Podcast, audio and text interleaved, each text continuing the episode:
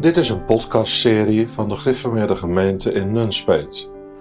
Jongeren en natuurlijk ook ouderen kunnen vragen stellen over de door mij gehouden preken in onze gemeente.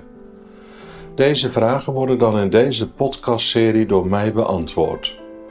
We hopen dat de Heer ook dit middel wil gebruiken tot de uitbreiding van zijn koninkrijk en dat het tot verduidelijking en verder onderzoek mag dienen.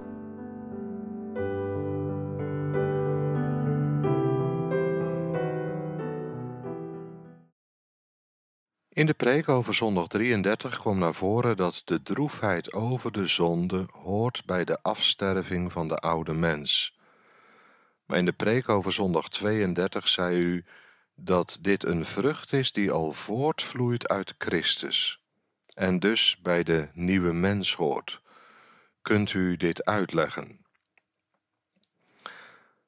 Zondag 33 staat niet in het stuk van de ellende, maar zondag 33 staat in het stuk van de dankbaarheid. En de dankbaarheid vloeit voort uit de verlossing.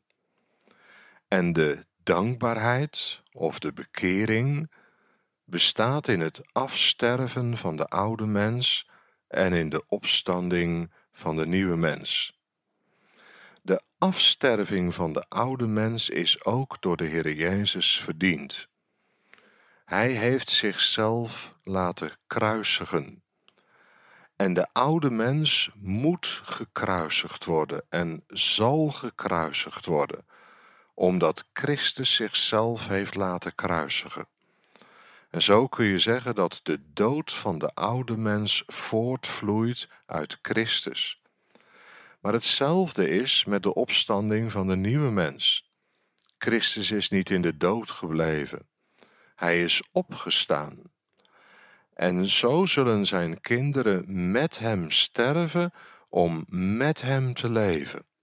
En zo kun je zeggen dat de hele bekering, of het nu gaat over de afsterving van de oude mens, of het nu gaat over de opstanding van de nieuwe mens, voortvloeit uit de verdiensten van de Heer Jezus Christus. Het wordt ook heel mooi afgebeeld in de doop. De doop is een ondergaan, een sterven met Christus. En het is een opkomen uit het water. Het is een leven met Christus.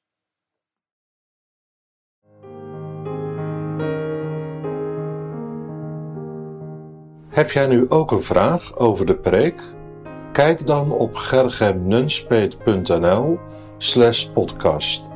Je kunt daar een vraag indienen en alle eerder beantwoorde vragen terugvinden.